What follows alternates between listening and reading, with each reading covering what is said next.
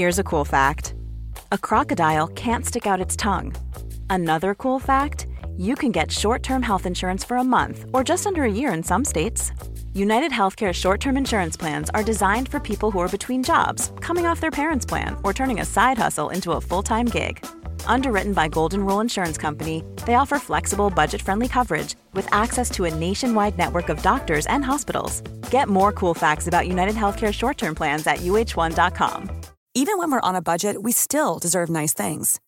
Quince is a place to scoop up stunning high end goods for 50 to 80% less than similar brands. They have buttery soft cashmere sweaters starting at $50, luxurious Italian leather bags, and so much more. Plus, Quince only works with factories that use safe, ethical, and responsible manufacturing. Get the high-end goods you'll love without the high price tag with Quince. Go to quince.com/style for free shipping and 365-day returns. Katherine Jane Grainger, CBE, uh, born the 12th of November 1975 in Glasgow, Scotland. Um, I suppose I'd ask you, what was life like for you growing up? Uh, I had a very, very happy growing up life, I have to say. Uh, it's me, my big sister. Mum and dad lived in Bearsden, north of Glasgow, and it was pretty simple, pretty basic. Very happy memories, to be honest. What did your folks do? What did they, first of all, what did they call? Let's let's give them Uh, a name check. Mum and dad to me, um, Yeah. Peter and Liz to everyone else, Yeah. and uh, they were teachers. Well, my mum was a teacher the whole time we were growing up. My dad used to be a teacher, and then he went into sort of central curriculum. And uh, are they? They're not Glaswegians, are they? I think they, they were previously living in the north of Scotland. Is that right? Yeah, my mum's from the north. She's from a little place called Huntly, and um, my dad's actually English, so he was Uh-huh. from Durham. So we can we can claim you, yeah. we, someone like Danny Kelly said we can claim you, absolutely. Um, do you do you think you would have liked to have been brought? brought you, they, I know they've been in Inverness, really, in the far north. But would you liked to have been brought up in Inverness? Do you think? Uh, my sister was born in Inverness. What's her name? Proper Invernessian, Sarah. Mhm. Uh, and uh, I don't know. I mean, I had grandparents up in the northeast. They lived in Aberdeen for a long time, and I'd, I have incredibly happy memories of being up there. Lovely part of the world. Very, very sort of friendly folk. Um, in your book, and we'll talk about your book quite a, a bit. I think it's called "Dreams Do Come True," um, and indeed, it's a book that you wrote yourself, as far as I'm aware. Is that right? Yeah. I did Yeah. indeed. Every last painful word was mine. Of course, the first two pages of the pictures are the most um, excellent. And there's lots of pictures of you um, d- powering past East Germans and Romanians of various kind in boats. But the first two pages, you've got a brilliant, uh, I guess you'd call it a late 70s fringe uh, in, in one of the pictures. Well, yeah, it's you know, when we were growing up, then both Sarah and I uh, experienced the fringe cut from my mum. so we did sit on the kitchen table and get sort of get the scissors come out. And my, my aunt actually is a very very good hairdresser, so my mum maybe thought she had uh, that genetic link, but um, the photos show otherwise. To be honest, Now, you, you, you could tell me that at six years of age you decided you want to be an international rower, or you could tell me the truth and tell me what, what you're interested in growing up as a girl and what sort of things you thought you might do with your life. I'm very honest. I, I never, I never even even sort of you know at 16 never thought I'd be Olympic champion. I never thought I'd be in rowing. Was never kind of the background to me. And no, no one in my family had been a kind of international sports star, or it wasn't the time. It wasn't the time when people knew sports people as celebrities or knew it was a career option, or it wasn't. It just wasn't that time in the sort of 70s and 80s. So um, no, I didn't. I didn't think I'd do anything What at did you think you would be doing with your life? Um, when I was growing up, I went through, I don't know, phases like everyone does. I wanted to be a vet for a long time. I loved animals. I wanted to be a vet. Do you still love them? I still love animals. I don't feel the need to be a vet with them. No, But, um, no, no. But no, I do. I do love animals. I don't have any pets, sadly, because of, of the lifestyle I lead. Uh, I'm also, um, uh, I have a question that's a relief to me, if not necessarily to you, because 90% of the people I speak to on this program, I, I ask them the question about how they did at school, and they shuffle and they look at the floor, and then they say, "I hated it. I never want. I've never, hardly ever went. I spent all my time playing cricket, stroke football, uh, stroke athletics. But given that you've recently become a doctor um, and have a whole list of uh, academic achievements, um, Katherine, how did you do at school, Kath? I actually enjoyed school. I really did. I enjoyed my time at school, and I mean, I was good. I wasn't good at everything. I had subjects I was awful at and hated. But For instance, uh, do you know, maths has never been my thing. no, no. See, if you were good at maths, you couldn't write that book yourself. No. I think language and mathematics are very different things, you know. I know. Well, I, I mean, Anna, who I ro- one with in, in London, she's a, she's a mathematician. She's doing a PhD in maths right now, and she just, you know, I look at a page of her working, and I just think I don't even understand what that means is supposed to say. Never mind what it. I could never work at it. So what I, did you most enjoy at school? I loved English. Absolutely loved English. Um, I still do. I love I love sort of reading. I love writing. I love that aspect of it. We had a little bit of time when we did media studies and watched films. Who doesn't love that? Yeah, that's good. And um, uh, I did like languages. I wasn't brilliant at them, but I did like them. I liked art. I liked. I obviously liked PE, um, and I liked some aspects of science. I didn't like the things that got to equations. That was probably to your maths. But when you know I could set fire to things and you know make make things flash up funny colours in the chemistry lab, that was always fun. You can always set fire to things, you know. That, that, that, that still remains an option, Katherine. You don't have to worry about that. Um, what about the sport? Uh, you, you, you clearly must have tried sports before. Oh before yeah, yeah, I mean, I did, and and the the really nice thing having a bigger sister. She was uh she is about 18, 19 months older than me, but just one year in school years. So we did a lot at school, but a lot outside of school as well. And everything she went along to, I kind of tagged along with the younger, probably slightly annoying sibling. And she, so we did, you know, learned to swim together. We did life saving in the swimming pool. We did netball. We did badminton. We ten, you know, anything we could have a go at. We ran around, we rode bikes, you know, organised stuff and unorganised stuff. Martial arts?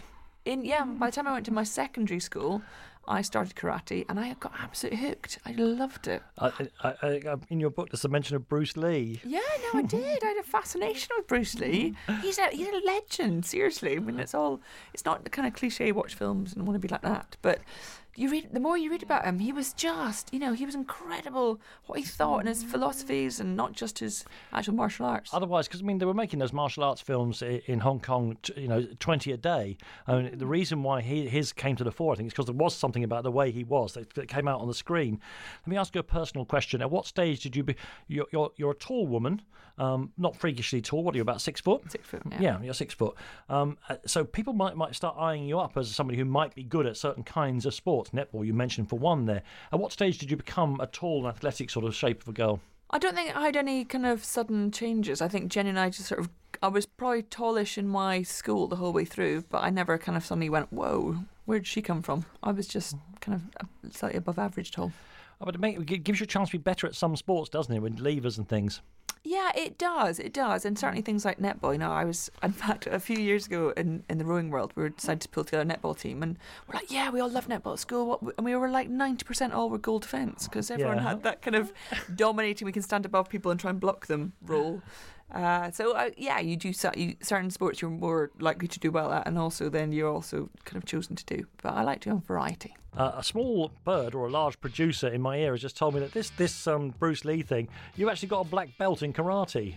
Oh yeah, I thought you I thought you knew that part. I, ha- I, I, well, I have read your book, but I must I must have expunged that, and I must improve my behaviour towards you as a result. Now, yeah, you're within uh, reach where you are right now. You, have you ever have you ever wanted to uh, demonstrate to somebody you're a black belt in karate in in your normal life? Um, yeah, I've wanted to. Yeah. I've uh, generally read back. The thing is, when you're doing it, you've got incredible control. So you can literally throw a very, very fast punch and stop a, a split centimetre from someone's face. You must demonstrate all that to me later on with somebody else.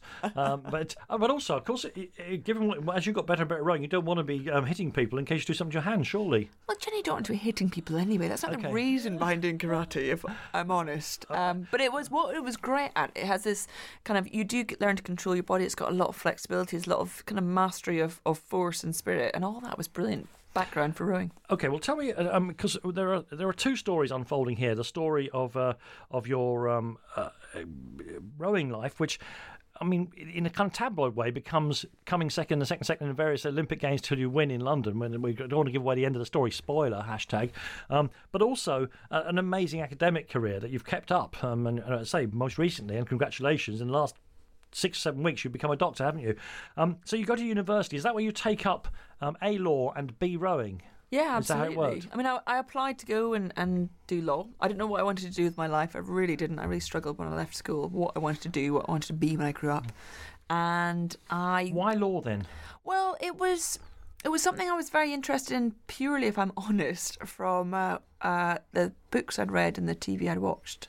It was that side of law. It was it was kind of the classic you know, the the barrister comes in and makes great speeches and does truth and justice and you know fixes the world and speaks for the common man and all that. I loved that bit. Mm-hmm. I absolutely romanticised the whole thing. Absolutely, you know, just loved that possibility and my mum and dad never corrected me, put me right. I thought that's a very good thought, dear. On you go. You go and try that. Yeah, right. Thinking at least this is a good profession to fall back on. So you've gone to Edinburgh to get to do that, and uh, how do you get involved in the rowing then? So I went along to Edinburgh and um, I went to the Freshers' Fair, which is the first week at university where all the clubs and societies are on show and everyone's trying to get new members and everyone's trying to get Even the in. most, bi- at least, I mean, I'm, I've got plenty of years on you, Katherine. So is it still even the most bizarre and esoteric societies trying to, to recruit you? Yeah, absolute things you never heard of. I was walking around and what is this? activities and philosophies you'd never considered. I didn't know existed in the world. So I guess, you know, as a first year, wide eyed, wow, this is all amazing stuff. This all exists out here. I want to have a go at everything. And then, you know, they, they had a sort of societies bit and then they had the sports part. And I was going around. And even that, learning sports, I didn't know about. I didn't know about ultimate frisbee and thing. That's an actual sport. Oh, I'm sure though. uh, By this stage, if you were your current uh, height and uh, and shape, I'm sure when the rowing club saw you walking down the, towards the, towards their little table, they must have been all Twitter, weren't they? Well, it was more I was hanging around near their table because I was waiting for a friend who was talking to them, and then they came over and said, "Oh, would you want to hear about this?" And I said, "Nope, not interested in rowing." And then they said, "Oh no, come on, I get- did the you'd be the right height and build?" And I said, "Nope, still not interested." And then they said, "Look, if you want to just come along on Thursday, see what you think. Here's a flyer. Pop along. We'll be going to the pub afterwards. It's a very sociable, Yeah. very sociable sport. Then see what you think." And I thought, ah, "I don't think I'll bother, but I'll keep the flyer just in case." And then what happened? Well, I put up my pin board, and I happened to be free. And gradually, all the other ones disappeared as the weeks went by. This is pre Blackberry, everyone. She's got a pinball. I had a pin board. I still have a pin board, for goodness sake.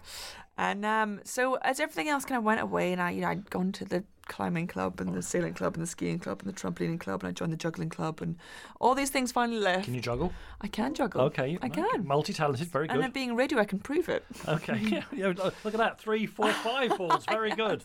blindfolded. Yeah. And then I thought, uh, I'll put the flaming battens down now. And uh, I said, well, maybe I'll go along and see what this is all about. And I kind of really skeptically hung at the back of the room, just thinking, I don't really want to know about rowing, but, you know, I'm here. And they wanted 16 novice women, and they had about 52, I seem to remember, signed up. And I again thought, I'm not really interested, but I'm very competitive. hmm That was that was the that was the trigger, really. Not really interested, but boy, do I want to be one of those 16 Okay. Um, had you ever been in a rowing boat before? once. What were the circumstances of that? When I was growing up in Glasgow, our next door neighbours, um, family called the Simpsons at the time, massively into rowing on the Clyde, always wanted to get try and get my sister and I down because we were the right height and build. Yeah. Funny enough, and we kept no, no, busy, busy, no, and I kind of dated the boy next door for a while, and as you have to, and it was you know like oh you've got It's to come down. compulsory, even in Scotland. Oh no, it was lovely. And um, and then and then finally went down once and uh, kind of did it. Didn't really remember much about it. I didn't really. Oh, this is the moment. You didn't was- have an epiphany or anything like that. no, and I, you know, no, people think you, you step in the boat. No, this is my life. No, left thinking that's that done now. At least they won't, you know, keep trying to get us back down. And didn't show any great potential at that point either, because it was really my sister that they were talking about rather than me. I suppose um, even back then, uh, British rowing, you, you did have at least one role model, albeit not female. I suppose Steve Redgrave was already Olympic champion, was he? Oh, he was. I mean, at that point, uh, uh, uh, he would have got, he'd have had three Olympic Yeah. gold medals by then. But even, you know, he would say himself, even after his fourth, he was he was sort of known after his fourth, but mainly for the "if you see me in the boat again, you can shoot me" line. That's what he's almost infamous for. Yeah. And it was really sort of Sydney his fifth gold that he really got known. So it I- takes a while. I noticed he's done the introduction to your book. You, no one can do anything in rowing without Steve Redgrave being involved, can they? He is the? Oh, seriously though. I mean, he is just the man. He is an absolute legend within our sport across all countries in rowing and, all, and a lot of sport now as well. He's just he just set the bar. He showed how it could be done. And he just seems like a very decent bloke as He's well. lovely. No- nothing. What's not to like, as they say about Steve no, Redgrave. exactly. He's just a genuinely hardworking, very modest guy who's he's got a wicked sense of humour as So well. t- tell me about your early um, experiences in rowing. Then, how you became good at it, and how quickly you became good at it. Well, um, in my first year, it was a novice, so you know, you're kind of a bit rubbish, but you don't know you're rubbish because you don't know anything else. So you're loving it, and it's like I said, it's a very sociable sport. So Yeah. you know, we worked hard, trained hard, and then went to the pub often and enjoyed the whole the whole thing that university rowing brings you. Um, and then we did really well in our novice year, and I had a great bunch of people I, I trained with and, and raced with, and we did brilliantly. And then you kind of then you make the mistake of thinking you're really good. And then I tried to get into the senior team, and it all went a bit wrong. Why? Well, it was only, it was only like 13 months into my rowing career, and I was like, I know this now. I'm a, I'm a successful novice, therefore I must be brilliant. Uh, help me with the, the technicalities here. At this stage, you're rowing with two arms. Is that sculling? I think we've got that. Yeah, or with or with two hands on one oar, which is rowing, isn't it? Very Oh, yeah. slick. Oh, yeah. Nicely done. Oh yeah. Oh, yeah. Not wasted on me last year's Olympics. He's but, a pro. But you did. You you did. I think you you have to make it. Were you good at both? You have to make choices. No, no. At university, we only really did um, sweep rowing, which is just the the one oar rather than two. So Yeah. I didn't do any sculling at that point. It was all sweep rowing. So I was an eights and. See, now she's up the ante with sweep rowing. I thought I got away with the technicalities there. Now we've upped the sweep rowing. Well, okay. generally, just to make it simple, rowing kind of covers everything, and then you have sweep and sculling Okay, it. thank you, thank you very much. This, that that will be very useful for later in the program, I suspect, won't it? Yeah, when we I'll try and understand what we're talking keep about. It simple. It uh, is Yeah, no. crazy simple. So I was doing sweep rowing, which is you know one hour per person. So I was in an eight mainly. We did some sort of fours and pairs occasionally.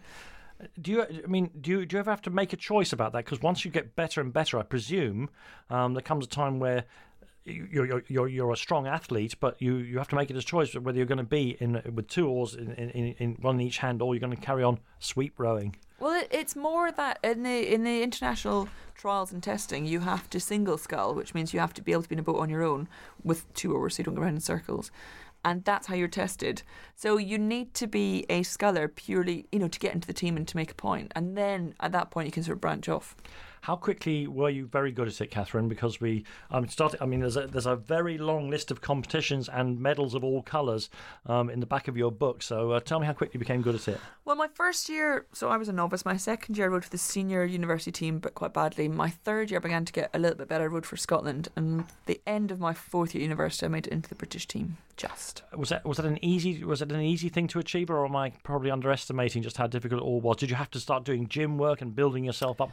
What was what was the the, the course of action you had to take? Uh, to be honest, rowing's one of these slightly crazy sports that even at even at sort of base club level, novice level, you're doing a lot of training, really a lot. I mean, it's it's sort of weekends and evenings and mornings and all that stuff. A lot of time in the water, but a lot of time in the gym, on the rowing machines, weights, circuits, that kind of stuff. And always been that way. so, what was your first big competition that you can really remember? Thinking, I've arrived now as a rower. I remember my third year uh, rowing for Scotland. So that was kind of in theory my first international vest and thinking, wow. And actually, my third year, we also, I was in a pair um, with a girl called Jo, and we uh, raced at Women's Henley, which is a big deal, especially coming up from Edinburgh. It was a big deal moving down and, and racing in Women's Henley. And then we also were selected to row for Scotland in the home countries. So that was kind of like the first vest, and that was like, wow, this is, this is big time. Can I ask you a dimwit question? Go on. Had you been to the south of this country before you went to Henley? Yes. Oh God, okay. I would hate for anyone to arrive from Scotland and think that Henley was that what the south of England was like. Well, I have to say, the first few experiences, it's uh, eye opening. Certainly. Well, tell me about them. Well, it's you know, I, I mean, I hadn't, I'd visited, you know, my like, I had grandparents. My my dad's parents lived in Upminster, so I'd been down down there quite a lot on holidays. Mm-hmm. That's not. Henley by any stretch of It's the not at all, but it's the south. Yeah. Very far south when you come from Glasgow. hmm Um, and then, but when I went to Henley, it was the first time I'd sort of. We also raced in this big sort of in, in London on the um, Oxford Cambridge boat race stretch. So it was, Okay. um, Putney Chiswick area. There's a lot of races there we did. So again, you know, you get used Mm. to that. But then Henley itself is, it's a it's a world apart as far as even rowing's concerned. Ready to pop the question? The jewelers at BlueNile.com have got sparkle down to a science with beautiful lab grown diamonds worthy of your most brilliant moments. Their lab grown diamonds are independently graded and guaranteed identical to natural diamonds, and they're ready to ship to your door. Go to BlueNile.com and use promo code LISTEN to get $50 off your purchase of $500 or more. That's code LISTEN at BlueNile.com for $50 off. BlueNile.com code LISTEN.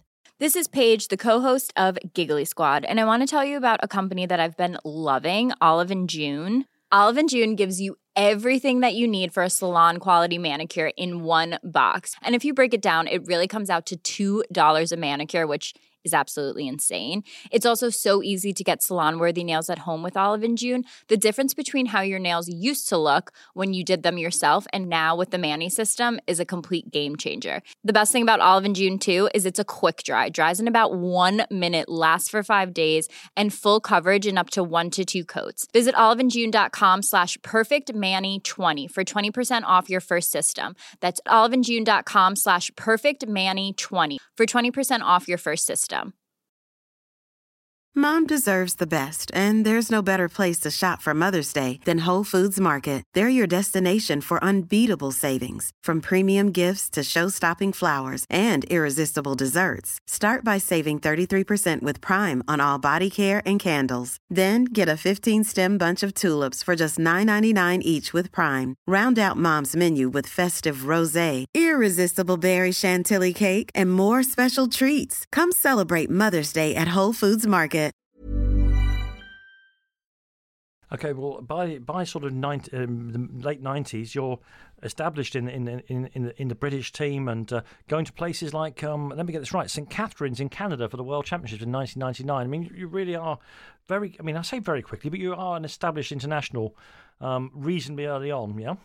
Yeah, yeah, I did. By the time I graduated uh, uh, at the end of my first degree, then yeah, I was in the That's team. first degree. Remind First remind us. That's a law degree, isn't it? That's my law degree. Straightforward law degree. No, no Yeah, epaulets. Nothing. uh, Normal undergrad law yeah, degree. Yeah. Soon left that behind. They just gave them away. Yeah.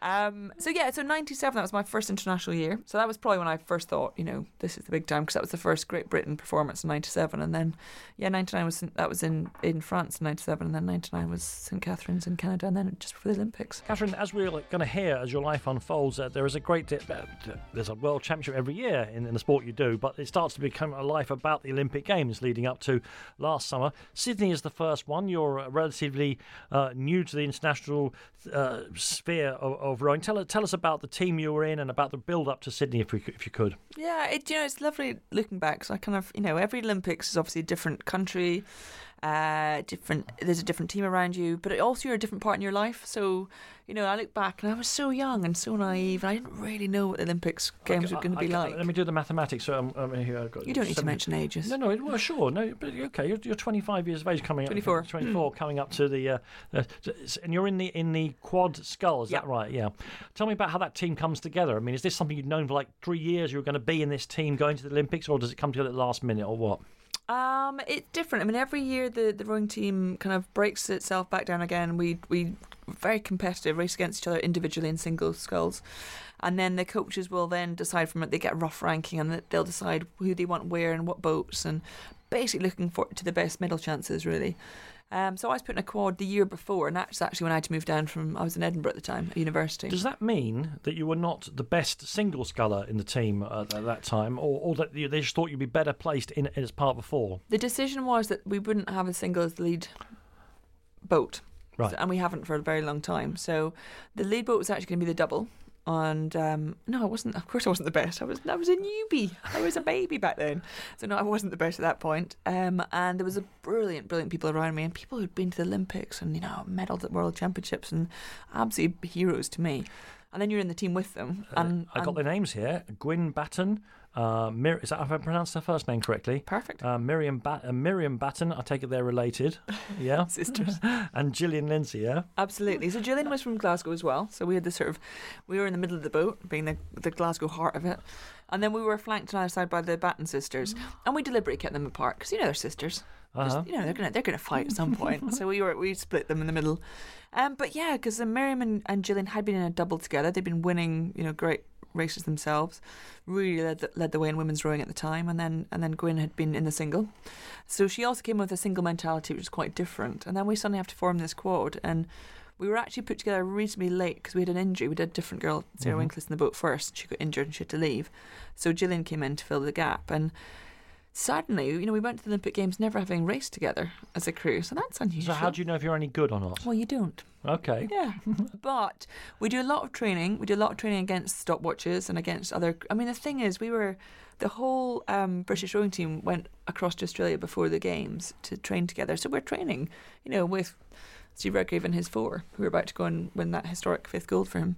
And and so you know you're aware of how you're doing in relation to other boats, uh, you know, men's eight and women's pair and, and us, and you can you can sort of compare, you know, roughly where you should be staggered. So we knew we were going well, but we still weren't sure. And although this is only 13 years ago, I take it the world of the London Olympics, with the massive build up, the amount of public money that was being poured into it, the spotlight on every team swimming, rowing, cycling I take it was a very different world. Oh, it was a completely different world. I mean, genuinely, Rowing was sort of known because of Steve Redgrave, but I Poor went. old Matthew Pinsent, he never gets Oh. a look in, does he? Matthew got the Athens Olympics to himself, really.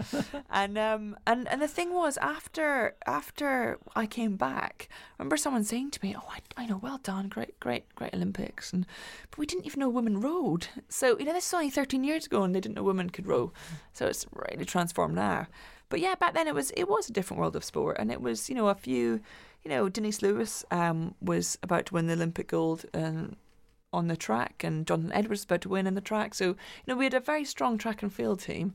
Um, and that was kind of the focus, I suppose, apart from the odd thing like Steve Redgrave. And what about um? Did you did you go to the opening ceremony? Was that did you go to the opening ceremony of the Olympic. Games? I mean, did.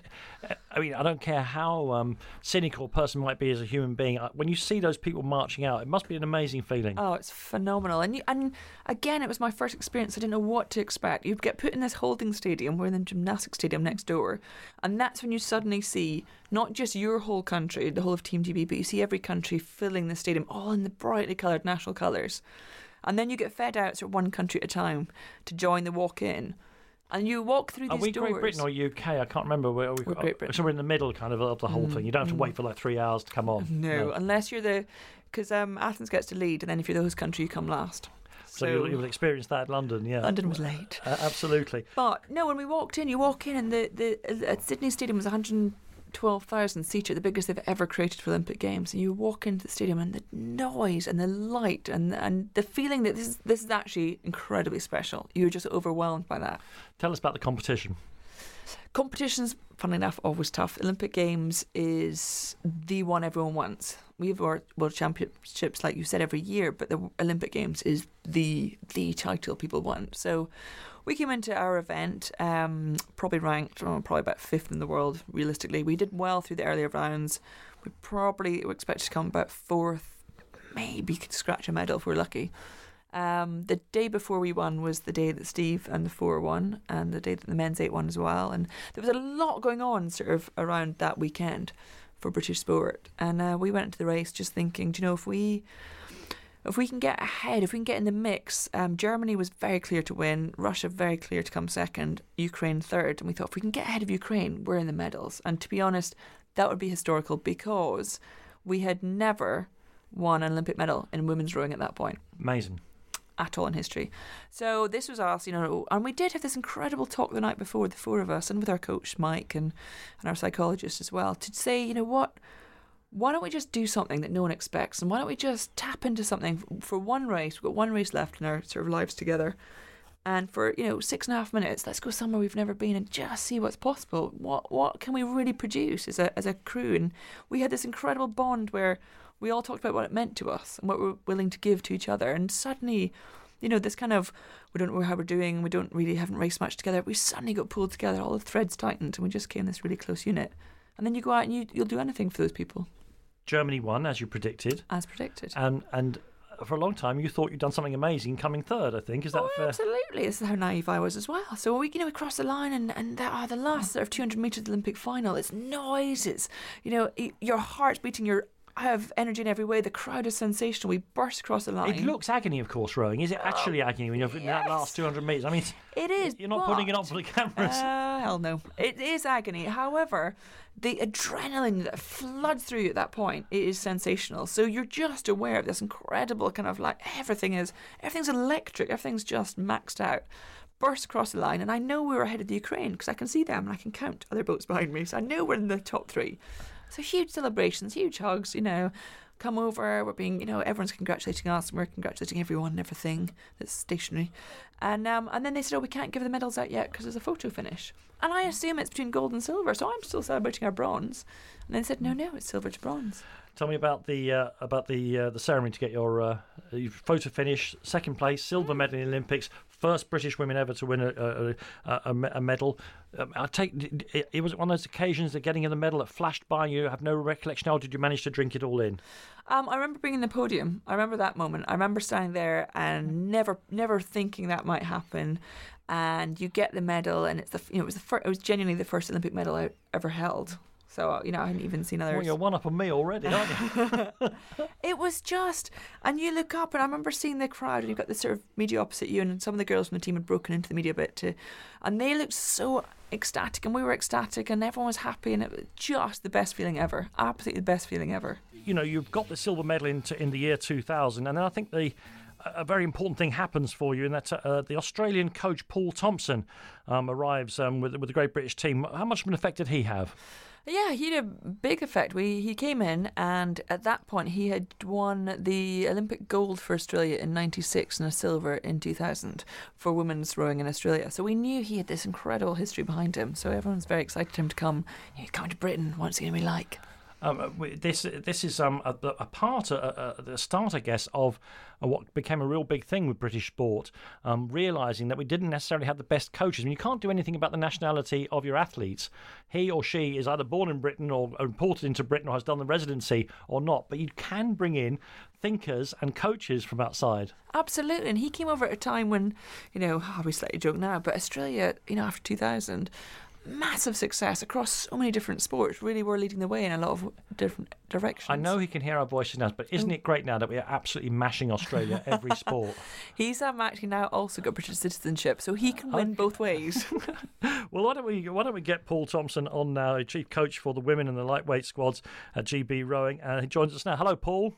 Hi, Danny. How are you? Very, very good indeed. Um, oh, now that you are now a British citizen, it is great the way we're thrashing Australia everything this summer, isn't it? Yeah, well, it's certainly um, uh, 2013 followed on from 2012, hasn't it? When when the cricket is on, Paul, be honest, who are you rooting for? well, I can take a, a bet each way, but uh, my, my philosophy is when in Rome. So uh, when I'm over here in, in Grande, I'll, uh, I'll, I'll err towards the uh, the English, but uh, but uh, it's always a I- tough call to do. I, I hope Glenn McGrath is not listening to this program. That's all I'm saying to you. Talk to us about coming um, to, to to coach the British team, um, and in particular, what you found in in the younger Katherine Grainger. Yeah, look, uh, coming over, I- I'd uh, had a successful time in Australia, and I knew to move my coaching on, uh, I needed to try another um, another experience, and uh, you know, was was lucky enough to come over, and uh, I think. Uh, the first time I met Katherine, we were, we were together um, getting ready to go out and go rowing at uh, Eton Dorney where the, the Olympics were held, and, and then it was about 750 50 metres long, and uh, Katherine had a, a very long break off after the Sydney Olympics. I mean, Katherine has uh, become a kind of hero in this country, not just for the gold medal, but for the perseverance. Um, but could you see that there was great talent there as well? Oh, of course. I, I mean, Katherine had already won a silver medal um, and uh, world championship medals with uh, Mike Spracklen before that. So, you know, she's a absolutely talented athlete to start with, under 23 uh, world champion at that stage as well. So, um, it, you knew that she, uh, she she obviously had the potential to do a lot, which um, she obviously went on and did. And Paul, you're in a better position than me to judge because you're the person who A knows her and B uh, has the technical uh, background. What is it about Katherine as an athlete or as a person that makes her su- such a success? Uh, well, I think she just uh, really thrives in competition, and uh, I, I think she'd she'd admit uh, that maybe uh, her training um, improved over the over the years, and she used to take great pride in making sure she did more than what what uh, the young the youngsters in the squad squad did, and she just took more and more pride in, and ownership in, in what she did. But uh, you know, I, I don't know of anybody who says a bad word about uh, about Katherine. She's just an outstanding person, and she always would uh, lead from the front and lead by by example. And, and hopefully, and hopefully, Danny will continue to do that. She tells me you've got a meeting tomorrow, um, about which more later, I guess. And Paul, uh, the, I mean, all coaches and athletes have rows. It's just the way, it's just the way of it. When you first had a row with Katherine, were you aware that she's a black belt in karate? I did have that at the back of my mind, so I tried to avoid it as much as possible. Yeah, you want to stick to, to kind of written arguments rather than than face to face. Listen, um, it's You, know, ve- you, you don't do, you don't do too well with those with Katherine either. She's, uh, well, listen, it's lovely uh, to, to hear some of the reasons why um, Katherine has made such an impression. Thank you for joining us. Thank yeah, you. no problem. Thank you, Okay, Paul. Pay you care. later. Cheers. Bye. Yeah, I guess um, this program is being made a few days before it goes out, and I know, I, I, presume what you're going to meet and talk about is whether you're going to carry on rowing. We'll know more about that a little later on, I guess. Is that fair? Um, yeah, it's not actually the a reason. It's not the reason we're meeting, but I'm sure Paul won't be able to resist bringing it into the conversation. Okay, well let, let's um, let's talk about the build-up then um, uh, to the, uh, the ne- the next Olympic Games, um, which include, of course, in 2003 your first gold medal in uh, World Championships. Yeah, and and it was incredible. It was, uh, you know, the I got into a pair with a girl called Kath Bishop. We had a it's. It's, I don't want to get too complicated. The, the the boat I'd been in Sydney was four people, Yeah. and and how a boat comes together, how the, the sort of characters work, how the jobs are separated between, between two people, two people is different from four people, different from eight people. So, especially in a boat with just two people, you need an incredible close relationship to really make it work because you are kind of stuck together 24 7 day in day out uh, on the water isolated a lot of the time. So i was really lucky. I was in a great partnership. More so than than, than the, the quartet or an octet. the difference is if you've got four or eight people in a team it's, it doesn't need to be in a boat committee or any sort of organization um, there's sort of just more room for maneuver in some ways so you know if, if there's tension it gets separated a little bit further between four people or eight people um, you can have different discussions in the bigger groups when there's two of you that's the only discussion you're having, just the two of you. Which means when it's working, it is the purest form of communication. It's the simplest form of communication. When you're both on the same page, know exactly what you're doing. It is, it is absolutely. You just think as one. It's brilliant and it's very intimate and it's you know do think very special things together. When it's going badly or there's issues, it is it gets very claustrophobic and very tense and that's what we need to try and sort out. And so, what you're telling me, I guess, means that um, you you don't necessarily, if you put the two best rowers in the world together, it doesn't necessarily make for a great boat. Well, we always get asked. It's probably know- a great start. it's a great story. Yeah. Um, what we always get asked, you know, uh, do you need to like the person you're with to, to make a great team? Um, and it's always an ongoing discussion. I think absolutely you need to respect the person. If you don't have respect, you're going to go nowhere. You don't necessarily need to like the person, but for me, it's been, always been important to like them, and I, I'd go beyond that. I really, I've really loved the partners I've had, um, and I think that close bond gets you through the lowest points together. And it, for me, when I'm racing, I've I've tried racing on my own for a year, and I really what I've realised is I bring out more in myself if I feel I've got responsibility to someone else or to others. I feel that brings out the best in me. So for me, racing with somebody else is very special. Are you in front of or behind Cath Bishop? When I was with Cath, she sat in front of me. She was in the stroke seat, Okay. Uh, and I was the bow seat. I'm not going to ask you the details of that and what, and what, what difference it makes just now. We may get time later on to come back to it because I want to talk about this first gold medal. A year before the Olympics, you go to Milan and you win the World Championship. We do, and it was wonderful because we didn't. For us, we wanted to get the, the race right. It was the only race I've probably had it at, when it was at its purest. We only focused on the, the process, absolutely stroke by stroke, what we were doing, how to do it well, how to do it better. I then had a massive back injury during the World Championships, which we didn't realise at the time how bad it was. But we still managed to race the final, and when we crossed the line, I remember we'd been in fourth place by halfway and it was quite far down the field. But again, it was about this process. We focused on how we were doing. We moved into third, moved into second, suddenly moved into first, crossed the line, still trying to get faster and move the boat even better. Crossed the line and we knew we'd beaten everyone, but it didn't relate to the result. We just proved we could move that boat faster than anyone in the world, which was our point. Then the screen flashed up saying, you know, Katherine Grainger, Cath Bishop, Great Britain, world champions. And that's when you know, that's when you think we are the best in the world. which takes us on to the following year and your second Olympic Games in Athens. And if you're the champions of the world, I- actually don't know whether. I mean, if you were an athlete, if you'd run the hundred meters, the, uh, the two of you, in some kind of three-legged race, you'd be saying, "Well, we're now favourites for the Olympics." But I know. Watching the television coverage with my good friend Inverdale, that rowing is a little bit more insecure than that, isn't it? Uh, people people don't go necessarily to these tour- to the new, next tournament thinking, "Well, we're going to absolutely lash these people." No, I'm still stuck on the idea of the three-legged race being an Olympic sport. I'd Yeah. love that. Yeah, yeah. That might come in. Um, no, I mean we were Well, yeah. syn- synchronised swimming is in it, so why not? You know. steady. Do you know how long they hold their breath for? I would like. I'd love to see you try that. Quite frankly, But then they've got those things on their nose. I mean, of they course hold their breath for like minutes underwater. don't. They do. Have you seen them train? minutes. You say. Genuinely.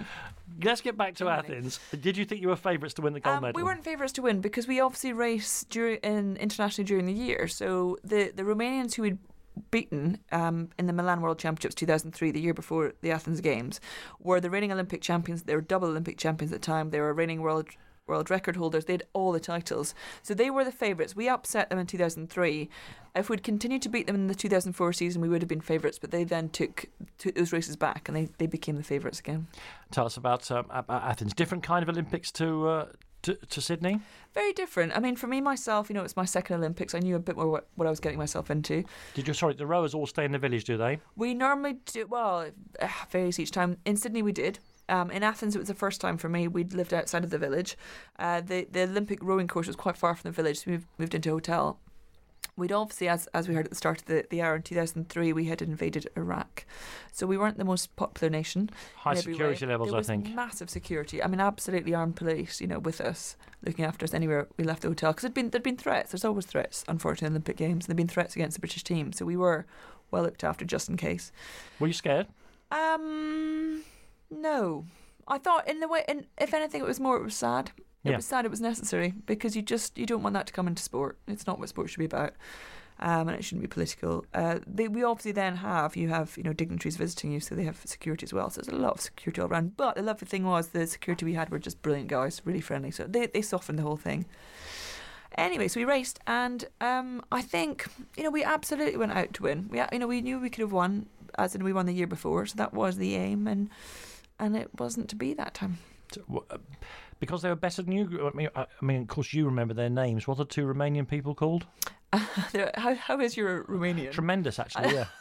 you remember Susanna Andronacci then, probably? and I'm just I don't want to hear their names That- because that was their name. Yeah. Okay. Uh, and um, well. How disappointed were you when it was when it was another silver? Um, I was disappointed. Both Cath and I were disappointed. Um, we we hadn't had the the greatest Olympics, to be honest. We we in the heat we thought we were going well. In the heat we were actually way off the pace, and we actually had a, a five day quick turnaround to get the result right for the final. So the silver medal was still actually a brilliant outcome for us. However, knowing that you could have been best in the world the year before, for twelve months ago, it's disappointing not to do it at the Olympic Games. So a mixture. It wasn't at all the joy of Sydney, but it wasn't the devastation that was to come in Beijing. Okay, thank you for that. You're listening to Kath Grainger here on tonight's edition of My Sporting Life. Um, Katherine, we've got a, a few minutes here to perhaps um, take a, a step back from the, from the rowing and the education, more about which, of course, throughout the second hour of the show. Um, you mentioned at the top of the show how much you like films, um, and I guess uh, given that you're often away in camps and things, and the modern world of DVDs and downloads and all the rest of it, it is possible to be both a, a full-time athlete and a, and a great film fan. What sort of films do you like best? I don't have a best genre. No. Um, I do. But you do know the word genre. I do know genre. Who doesn't know genre? Um, I do. I do have a, soft spot for crime, which is possibly my legal background or Uh-huh. original interest in the beginning. Um, I grew up watching films. And my, you know, my dad was massive into westerns and uh, all those kind of things, and, and then sort of the Marx Brothers as well, so it's kind of daft comedy stuff. Mm-hmm. Um, my mum liked musicals and and crimey stuff, so I like that. My first, I remember, I worked in a cinema for for a for a sort of summer, which I loved. It was the best Where job was in the that? In world. Glasgow? I was in Glasgow. Yeah. Do you remember the name of the cinema? Sauchiehall Hall Street. Is Um, it still there? Do you know it is? But it's not a cinema anymore. I went past it recently. It's been changed. Into what? Do you, It's like a bingo hall or something. yeah, that's that's a, that's a that's a, that used to be a very common transition from cinema Mm. to bingo, but more lately, you say. Um, I haven't been for. I mean, it was a No. while ago when I worked Yeah. there. But I mean, you got paid. I got. li- I mean, it was Jenny in the days you got a little torch Mm-hmm. and showed people to their seats, and then you could sit in the films. And I mean, the idea was to obviously make sure there's no trouble in the cinema, but you got to Well, watch it's the films. Glasgow, of course. It's more security than than anything else, isn't it?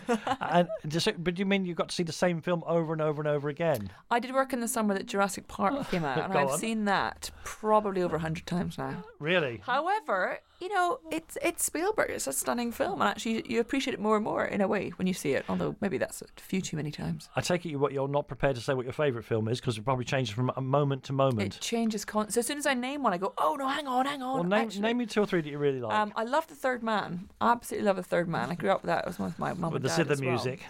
Love the music. Uh, love the oh, just the whole thing. Just the, I mean, it's black and white, obviously, but Mhm. it's very classic and very moody.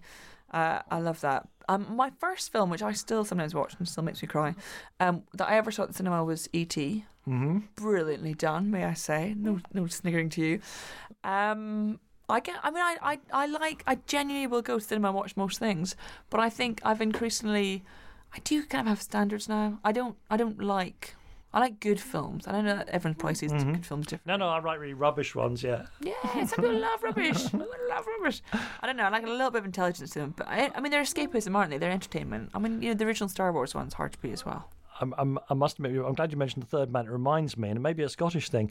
Um, during my previous life, uh, uh, as a different kind of journalist, I went to interview Robbie Coltrane, um, and uh, went to his house in Hackney, and I went to press the doorbell, and he said Harry Lime on it. And I just thought, I thought, wow, this is already going pretty well, isn't it? You know, That's that's pretty cool, isn't And it? did the light come on above you as you pressed the Uh, button? I just remember the, the brass plate that he had made. It said Harry Lime on it. It was just incredible. Katherine, um, after the uh, the Olympic silver you won in Athens, uh, Bishop, who you've talked about so glowingly, um, decided to retire. How did that affect your plans? Uh, well, sort of ends those plans as far as uh, if you're in a pair is concerned and, and have the partnership leaves then but I always I, you know it was expected she'd she'd got a job in the foreign office and very much had said after Athens it would be the end point for her and and you know we'd had a wonderful time together but then it's a little bit like well what now where now should I stop now maybe that's the end of the Would career you, for me did you consider packing it in? yeah, I did. I did. And it'd been a really challenging couple of years, to be honest. And I thought, you know, do I really enjoy this enough? And do I know where it's going next? And sort of, you know, you kind of, I guess you question a lot of things. Where were you in your parallel academic career at this time? Uh, I was, oh, I'd started my PhD by then. So I was, I was, In remind me again. I've got it written down here. Uh, I'll, I'll it- make it- it's in murder. This is the PhD in homicide. Yeah. Yeah. You're so you already had done the second d- degree in. Uh, uh, I've got to get this right. Medical law. Yeah. Philosophy and medical law. Yeah, I'm, I'm What- Phil in medical law and medical ethics up in Glasgow. What did it, it- ca- for the for the ignorant out there listening? Obviously, I understand what you're saying, but for the ignorant, what what, what does that mean? The masters, I loved it. It was brilliant, brilliant course. Basically, it was once a week. It was part time, so one evening a week. Um, the the class got together. Now it was full time professionals. It was aimed at, which is why it was an evening class.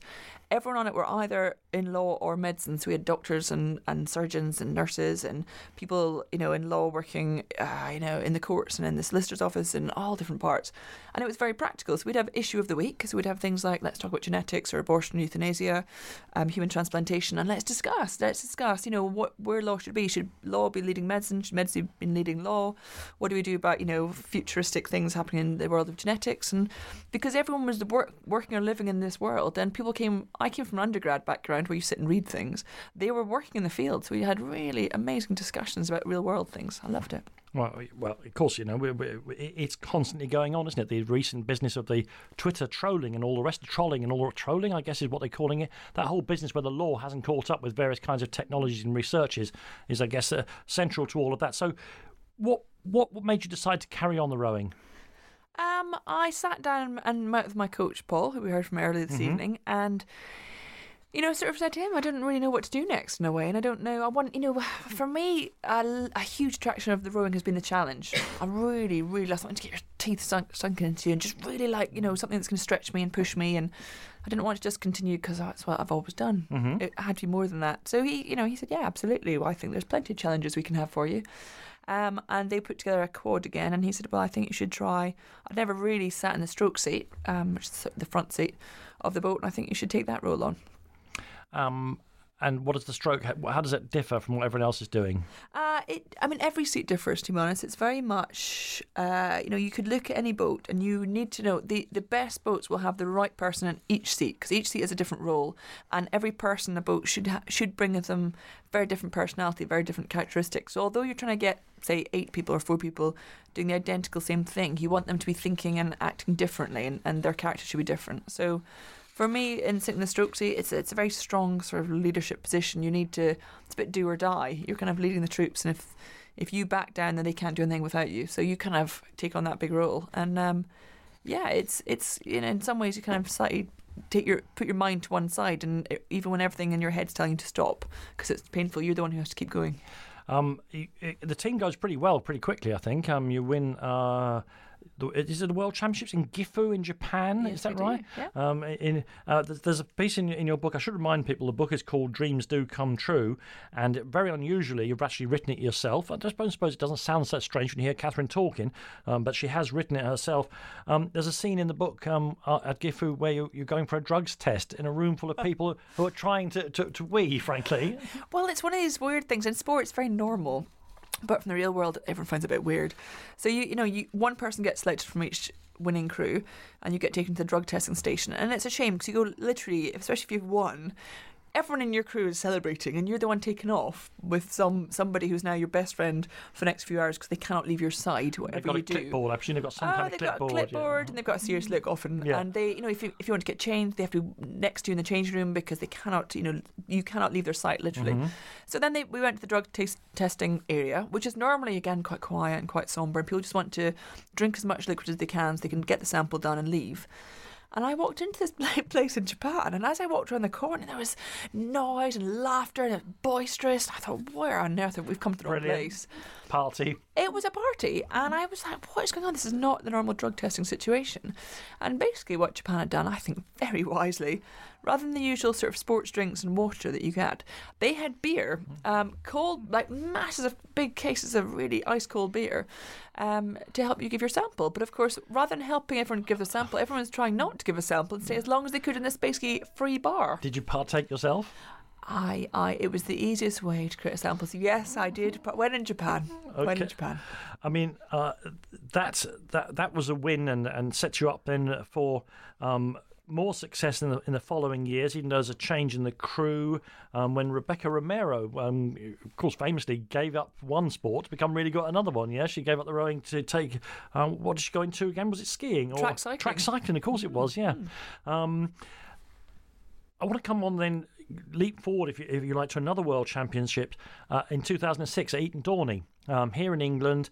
Um, you've got this this excellent team, um, and you don't win, at least not initially. Tell us that story. Uh, no, we don't. So, so Gifu in Japan was the 2005 season. Hmm. So then 2006 we were reigning world champions. Um, the the Dorney World Championships much celebrated because the first time really that the the the World Championships is coming to, to Dorney Lake for sure because it's a relatively new lake in that part of the world, and it was a huge thing for suddenly all your friends, family can come and watch you. You know, they, not all of them can travel around the world. Sure.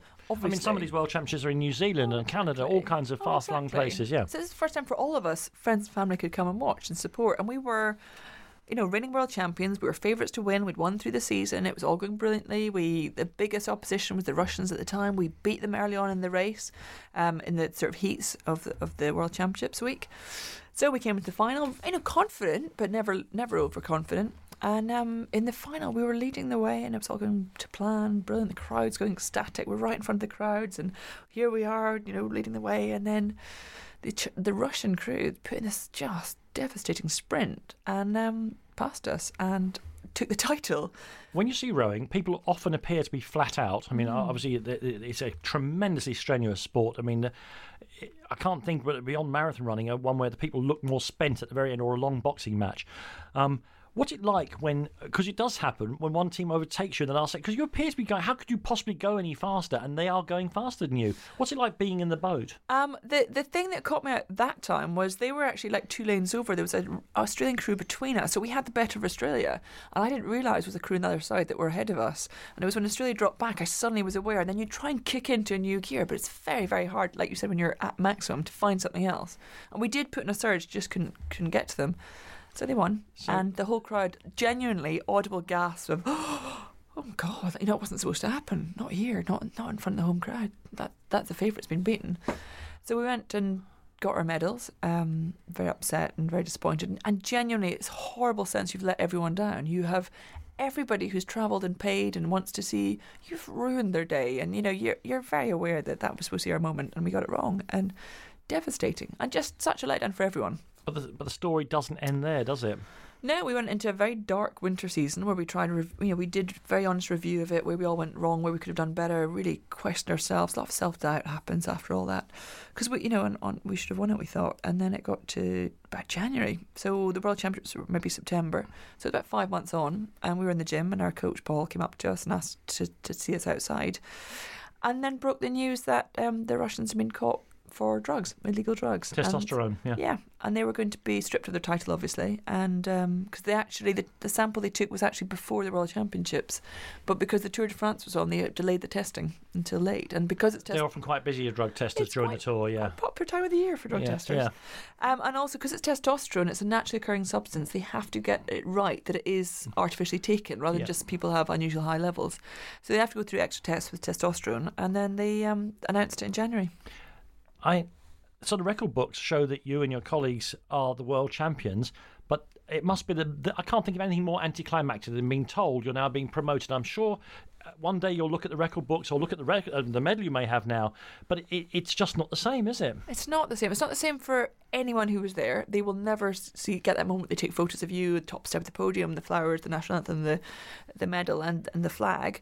It's never the same for you because what happens is someone literally gives you a line saying, "You're now world champions." You don't do anything different, so you don't feel like you're now world champion. And I guess for you, um, because you get what's we're going to talk about in London uh, 12 months ago, um, and I know you, you you you really do focus on this in the book. You had your moment of triumph, your moment of redemption in the sunshine in Britain that that Eton Dorney, but your your colleagues in the boat didn't get that. Well, no, this is it. A lot of people say, "Oh, at least you finally got it," you know, in the end, and oh, even better, Olympic Games. And you think, yes, but for the three other girls in my boat at Eton Dorney back in 2006, the World Championships, they didn't go on and win in Dorney. They never got the home crowd win. They never got tops of the podium, and it was crushing for all of us. And even though yes, we got the gold medal, yes, we've got the title now, it's it's never the same to be robbed of that moment. Just for the record, what were the names of the other three women who didn't get their moment in the sunshine, Katherine? The three that should have were Sarah Winckless, Frances Houghton, and Debbie Flood. Going into the 2008 Olympics in Beijing, um, did you feel that it was I mean, it's very hard to remember. Maybe you, do you think it was your time to win a gold medal? it's not that hard to remember. It's not that long ago, really. No, but it, but yeah, I did. Of course, yeah. it was the best chance I had at that point. Um, we had won three world titles back to back um, in our crew. We'd been a slightly different crew each year, but we had the three world titles. We were a more successful boat in so the you're world. In, you're in the four here now, yeah. Yeah, we're back yeah. in the four. Yeah. Um, yeah. So we're yeah the most most successful of the, the four years. We didn't win absolutely everything we did, but we won the majority of it. Um, obviously, China couldn't be a more different kind of place to have the Olympic Games, a country that had barely opened up to the outside world. What were your experiences of going to China? Um, China had said very publicly from the moment they got selected as Beijing as the host country, they wanted to dominate the medal table. And China had never won the medal table in the Olympic Games before. They'd never been in the USA. So we were very aware we were going to suddenly see across all sports, and we did, this kind of wave of success from China. We went uh, to China the year before to sort of just uh, we did some training there and some racing there just to experience China. So we don't turn up as tourists when it comes to Olympic Games, and it is a very different country. Um, you know they were welcoming with us, but you're very aware of all the nations that we race. We probably know the least about that as a nation and as a country, and the athletes we know the least of. Uh, and you're a lawyer and you're an ethical philosopher. Um, were you bothered about China's different? Let's let's not be too judgmental. They're very different record on human rights. Yeah, we were made very aware of it because it was a huge talking point, and we were we were asked as athletes, you know, is it the right thing for for athletes to go and, and support, you know, China as, as the Olympic nation and because there were doubts over whether or not it should host such a massive global event as the Olympic Games when there were there were question marks, especially about human rights. Um, uh, uh, did you uh, obviously those discussions ended in a positive? We should go. Well, the the thing is, I think as as athletes, is I mean, we really strongly feel it's not it's almost not our role to argue at that level. You know, it's a political decision. Once an International Olympic Committee weigh up all these things and decide that's where they want to take the Olympic Games, you either go or you miss out completely. And it's it's you know it's for us it was you know our job is to go up go and compete as an athlete. No, I, I always felt that what happened when you when you were still a kid, what happened in 1980, where amazing pressure was put on our athletes not to go to Moscow. I always thought that was a load of rubbish. If you want to make uh, if the government wants to make a political point point, then make it politically, make it in trade, make it in some financial thing that will actually make a difference difference. Don't be just putting on pressure onto kids who've trained all their lives for this one moment. Were you in the opening ceremony at the uh, uh, in the bird's nest? Uh, no, we weren't actually. We were disaster. I mean, it was amazing. It was it was bewildering and amazing. It was amazing, and I think everyone who saw the 2008 drummers beating in time all thought, okay, this is going to be quite a show for the next two weeks. I mean, it was it was sensationally done, but it was, you know, it was the sign that, and compared to previous Olympics I've been in, we went to Athens when they were genuinely still finishing things as we were there. You know, they were opening roads. Oh, we've just made this. Well, they had that great joke, didn't they? The very last thing when the guy ran across the uh, the stadium and putting the last nail during the opening ceremony, didn't they? Absolutely. Whereas in Beijing, Beijing were kind of ready. You know, kind of as Athens finished, Beijing were like, we're ready to go now. Yeah, four come, years come ahead. Yeah, come on. So Beijing, you know, had this different feel where everything was going to be almost perfect and everything was going to look perfect, and you know, the impression China was going to give was what a successful and fantastic country and the standards that they lived to. Um, so it was, it was you, you were kind of aware of that when you were there. There was such a pride in putting on this amazing show, and certainly the opening ceremony proved that. What about the what about the actual uh, Olympics themselves, the competition for you? Um, yeah, I don't have the happiest memories of Beijing personally. Well, Uh, as you say, world champions three times coming up to it. Mm-hmm. Um, well, you already named the. You've, I mean, you've given the the Spectre a name. Uh, you're beaten by China. How did that happen? Well, we were we were never going to meet them. The way the, the rowing competition was, we were opposite sides of the draw to them, to the Chinese crew. So we we raced the heat and we broke the Olympic record time in our heat. So we knew we were going very well. And then they raced it and broke it by a little bit more. So we knew they were going very well as well. We wouldn't meet until the final. And that's quite tough. It means you get one chance to get it right. They had changed their crew from when we'd raced them last. So it was a, a slightly different lineup. Um, and quite unpredictable. Four girls then. and an outboard motor. I wish I could say that. I wish I was beaten by that. Um, and you know, but for us, we discussed it, and it was such an important race to us. It was at that point, women's rowing had never won an Olympic gold medal. This was seen as the best chance in history to get the Olympic gold. It, it was a very emotional race for us as well, but we also knew physically and technically we were at the top of our game. So everything seemed to be coming together.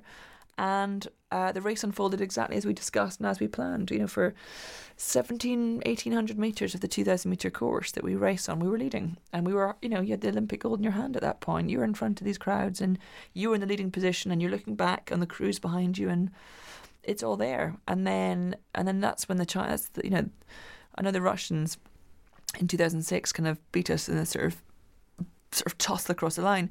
In China, they just mounted this sprint that we had never seen and couldn't match. And you are physically and mentally trying to go through everything you can think of to react and respond. And the boat wasn't responding. We couldn't match their speed. So you try something else and that's not working. You try something else and you're running out of space, running out of time, and nothing is matching their speed and their level. Then they're starting to pull ahead.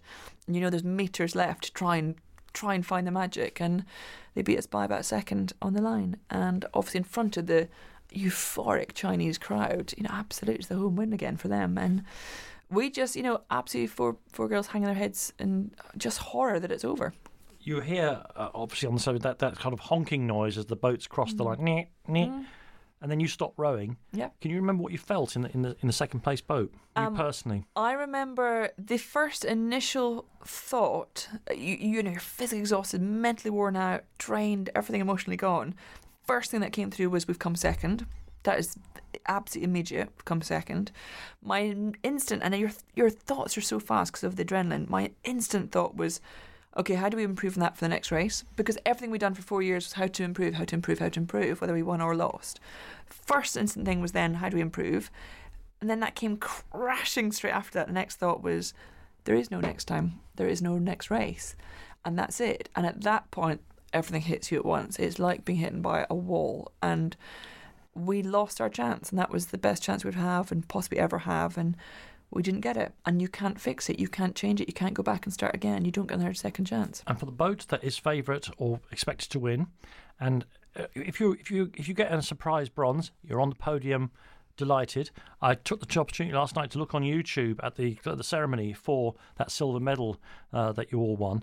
Um, I think it's fair. To, I, I don't want to uh, hyperbolize here, but the team looks very very upset. You you look devastated on the podium. Yeah, I was. And the thing with rowing is you come straight from the water, straight to the, the sort of media lineup. So we talked to BBC straight away, and then went straight from that to the medal. So most sports, uh, you see in athletics, you see in swimming, you see in cycling, they go off and get changed and come back. In rowing, you go straight from the water to the podium. There is absolutely no second, there's no time to gather yourself. To, to have the deep breaths, to get changed and say, we need to get through this and then we'll be okay and then we can break down if we want. You are straight onto that podium next to the victorious crew who are celebrating their gold medal, the one that you desperately wanted. And it is ju- it's just so tough. It's so hard to bear. And, and it's I think we saw it last year in London. The the crews that were disappointed or the, the athletes were disappointed across sports. The public understood because they by London everyone got why sport matters so much to athletes. In Beijing it was less so. So people kind of were like, gosh, they're really upset for silver. That's odd. But for, for me it was it was genuinely a failure. It was genuinely the, the silver I won in Sydney. Like I said, I could not have been happier. I was beaming, the sun was shining. We're in Australia. It was all brilliant. It was a surprise. It was a joy. Same coloured medal eight years on, after eight years more work and dedication and commitment and all that stuff. And the only thing we went for the gold, the only thing we accepted was the gold. And for us, and for me particularly, I felt absolute failure. I felt I was a failure. I felt I remember seeing friends in the crowd and thinking they have flown out to China to watch this, and I've let them down. And what a waste this must be for them. And I can't believe that they're watching this. Why did you carry on? You, no one would have, no one would have batted an eyelid if you said, "Right, I've been doing this for a long, long time now. I've got my three silver medals." And was it the lure of London, or was there something else driving you on? No, it wasn't the lure of London. I That's think a long way off, of course. It's four years Oh, more. Yeah, it was. But I think a lot of people think, oh yeah, it was home games. Of course you wanted to continue, um, but that would never have been enough. Not not from where I was, what I'd done, what I would take to go on for four more years. The the idea of the home Olympics wasn't the biggest draw. Um, I did take a few months to make a decision. I didn't know straight away I wanted to carry on. I was, in, a, in a really dark place, and I think I had to question um, why I would continue. Um, what if I could cope if I didn't go on and win? Was I just chasing this one impossible medal? Because if that's it, then that's quite an unhealthy, probably way to live, and I couldn't necessarily live with myself or other people, other people trying to live with me for four years, trying to this one desperate thing. But if I if I loved what I did, if I still loved the challenge, if I still got excited about it, if I still felt there was more to get and more to give, and I could sort of almost refresh the whole thing, then it was the right thing to do. You change from being in the four, you become a double sculler again, um, and Anna Watkins comes into your. I, I say comes into your life like it's some kind of dating game, but uh, I, I guess the coaches said, right, here's something we can do with these two, yeah. Yeah, well, the funny thing is, we'd both been on the team together since 2005 when Anna joined, and yet we didn't get in a boat together till 2010. So we'd five years being the same team, but not really knowing each other well. And it, it, it was that. I mean, you joke, but it is a little bit like the dating game. And the first time we got put together, you don't quite know. We don't quite know how you get on, if it'll work, what you're going to talk about. You know, it's that initial getting together stage. And how did you? How quickly did you know? Okay, we can really do this again. We knew on paper, it's one of those things, you know, on paper your strengths and weaknesses, and we knew actually we should work very well together. But there is something not magical, but it's something that a little bit of an X factor when you don't know if you'll work together properly, you know, at every level. And we went, got in a boat together for the first time in January 2010. I still remember we were in Portugal in training camp, and um, we just it was just a normal training session. We rowed with everyone all the time. We got put together for the first time. Off you go, just go and you know have a normal session on the water, and then within oh you know literally 30 seconds, both of us just went oh this is different. The boat was moving well, was it? Absolutely. The boat was moving well, smooth, easy. Communication was simple. Just clicked. Absolutely, just clicked. What kind of a rower is Anna? Is that a stupid question? Is she different from you? Is- She's um yeah well she's obviously pretty fantastic rower, Yeah. Olympic champion and all that. Yeah. Um she is we're we work brilliantly together. Um we're very similar in a lot of ways, very different in a lot of ways as well, which actually keeps it great.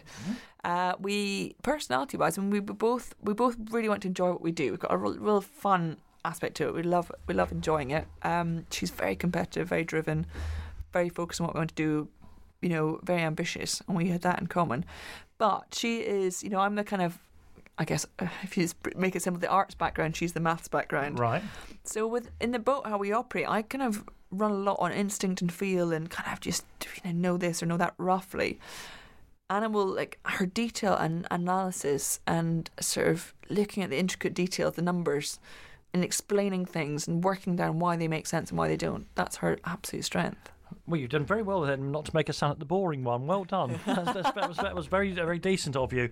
Um, you talked about London not being enough of a, uh, a spur four years uh, earlier to, to drive you on through the, four, the, the other three and a half years of training. How much was home advantage in your mind as you got nearer yourself and Anna towards the Olympic Games?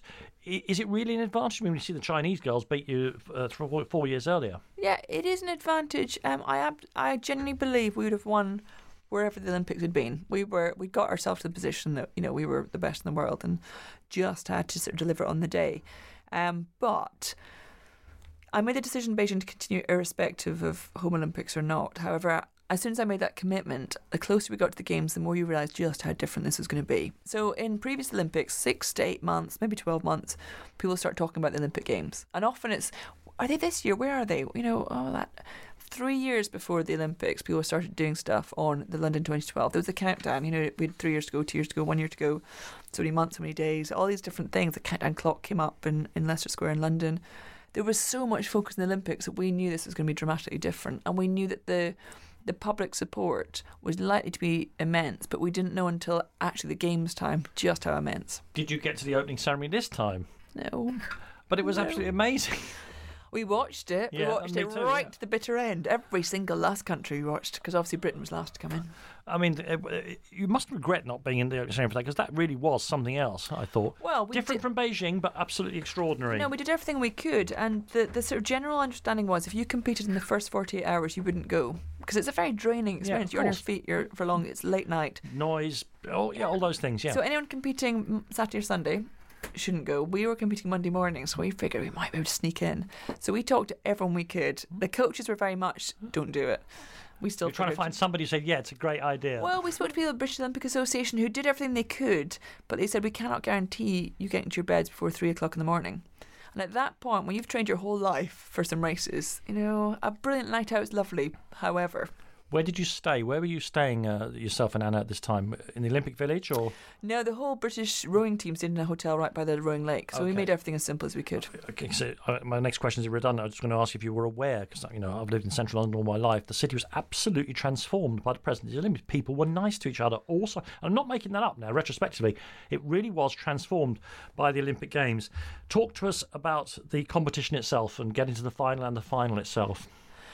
So we were on. There was four days of rowing finals. We were on the third day. Um, so what happened first was on the Wednesday. You know, at that point we still hadn't got any gold medals for Great Britain across the whole team. Team GB hadn't won anything at the gold, and there was, you know, we started this wonderful opening ceremony. First few days, exciting races. Then there was a little bit of a, when are we going to win? Blinking swimmers, yeah. Well, disappointing. And then you know, poor Mark Cavendish. You know, the road races didn't Well, go he's right. got, he didn't. You've got to keep up, haven't you? If you're going to be a sprinter, you've got to keep up with the people winning the race. It seems to me, but However, it was a real lesson, and you know what? It might be your home games that don't come easy because people want to beat you at home. So you might be even favourites, but you become the target because if people can beat the British team at the British Olympics, then everyone else loves it. So we knew it was going to be harder than we ever thought. Wednesday came, the first rowing finals, and Heather and Helen were in the women's pair, and they won the gold as we expect them to, and and the whole place went nuts. And suddenly rowing was this big focal point. and we still had two days to wait till we raced, and it was a little bit like we want our go now. We were ready. We were so ready. It must be appalling if you if you think you're ready. You, you've done all the physical work. Presumably, you've got psychologists and all the rest keeping you in the in the spot.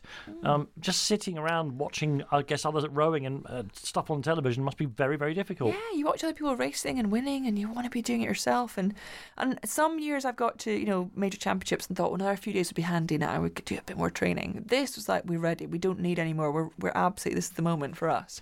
So it was kind of countdown stuff, and then. Then the morning of the final, we, we arrived at the course, and you know, God, of course it's nervous. Of you know, this is it. And the biggest question for us is, could we deliver it? Could we deliver it with the pressure and expectation, and the thirty thousand strong crowd, and then the millions watching, and everybody knew. Everyone we walked past, we walked down. We, you know, we, we arrived by boat 'cause we were on the river, and then we, the guys who drove the boat, to the people who let us in security, to the games makers. Everyone knew us, and everyone knew what today was, and everyone looked at you and gave you the look in the eye of, "Here we go." Let me ask you a stupid question. Mm. Sport is a, is a competition, not an exhibition. Did you know you were going to win that day? No, you never know. Never know. Well, the race, as as we know, uh, was between yourselves, Australia, Poland, China, uh, New Zealand, and the USA, and your crew. And uh, well, just for the sake of it, for the hell of it, let's hear um, the closing moments of the race as it fol- unfolded here on Talk Sport. I tell you what, we're just going to bring you here an absolutely historical moment. This is the rowing gold that everybody involved in Great British Rowing wanted to see because on the verge of glory, once more, Kathy Grainger and Anna Watkins. And of course, for Kathy Grainger, this is the moment. Three silvers at three Olympic Games. Distraught and despair in Beijing, she was going to give it all up, but that's turned to absolute delight this time around. She's got her podium finish that she wanted, and Great Britain has its sixth gold medal at these games. Well done, Katherine Grainger and Anna Watkins. The ever overexcitable Mark Saggers there um, describing your victory. He was one of 30,000 people who witnessed it. I know it was just a magical day, and and we were coming into the, the you know the last few hundred meters, and the crowd was deafening to the point you know I'll never experience anything like that again. The noise and the it wasn't just the the sound levels, the the, the sort of emotional reaction behind that crowd was utterly sensational. And you know, yes, we were leading in Australia. We're still attacking the whole way down the course, but we were leading, and we you know we were we were holding where we wanted, and the crowd makes you feel invincible. I'm glad you felt invincible because, of course, you've been caught twice on the line in the previous Olympics. Did, did that cross your mind as you were going along? No, and Anna actually mm-hmm. ironically said sort of the day before, two days before, she said, you know, what, if we're leading and we're coming and people try and attack, we'll be okay. And I said, yeah, no, I know, we're going brilliantly, we'll be fine. And then she kept saying it. I was going, why are you still saying this? And she said, oh, I want, I just want to make sure there's no demons left over. She's got you down as a loser, Katherine. Oh, I think she was worried I was going to have some sort of like I don't know panicked reaction, and I was like, "There's no way. This feels so different." And so we're you know we were going to have anything that anyone was ready to attack us with, we'd have an answer. Um, obviously tremendous elation.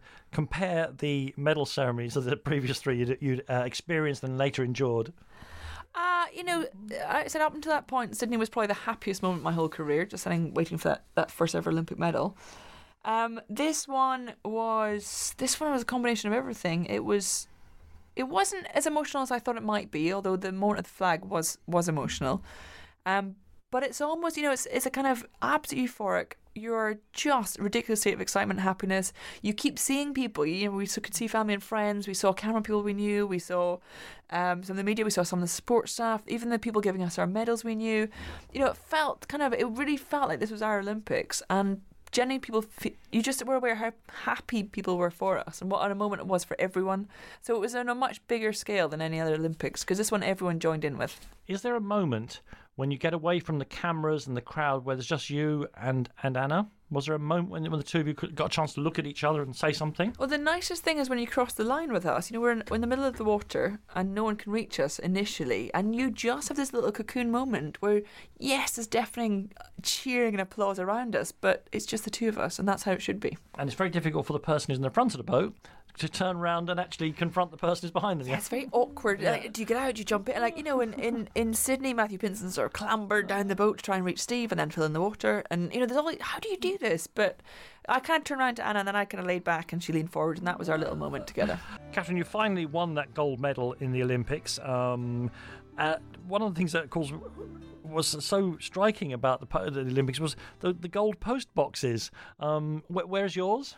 Uh, mine's up in Aberdeen. Were you, were the only Aberdonian to, to win? Uh, no, there's No. four gold post boxes. Oh, is that right? Oh, they got Absolutely. because in Yorkshire, uh, virtually every po- post box is now gold. as I know understand. there's far more than everyone thinks everywhere, and and that was one of the brilliant strokes of genius in the Royal Mail is that they actually united the whole country. So you know, there's people all over the country going, "Oh, I've got gold post box near me," and it's it, near your granny's house, I think, in Aberdeen. Is that the deal? Um, the thing is, they don't ask you. So No. it, go, it, it gets painted the night we won. Um, so I, my mum was speaking to my mum, and she was like, "Will it be Glasgow? Because that's where you're born and bred, or Edinburgh? Because that's where you start rowing, or you know, I'm, I'm based down south now. I might be down there." And then it went to Aberdeen, which confused everyone because I've never really been from Aberdeen. No. But the lovely thing is, my family were based there for a long time.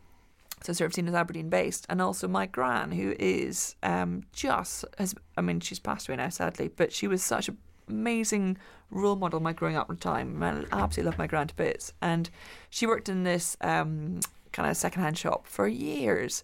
And I used to go there once a week on a mm. Thursday afternoon and help her out and meet all the old ladies with great chats and really lovely, lovely, lovely memories, lovely times there. And just by chance, the postbox they chose was the one right outside her shop.